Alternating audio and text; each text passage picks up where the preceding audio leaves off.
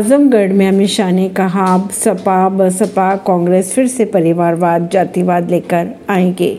केरल के अग्निकांड में शाहरुख शेख को 11 दिन की पुलिस कस्टडी में भेजा गया। महाराष्ट्र में शिवसेना कार्यकर्ता अयोध्या के लिए रवाना सीएम शिंदे विदा करने रेलवे स्टेशन पहुँचे। बिहार के सीएम आवास पर इफ्तार party, deputy CM Tejashwi Yadav भी पहुँचे।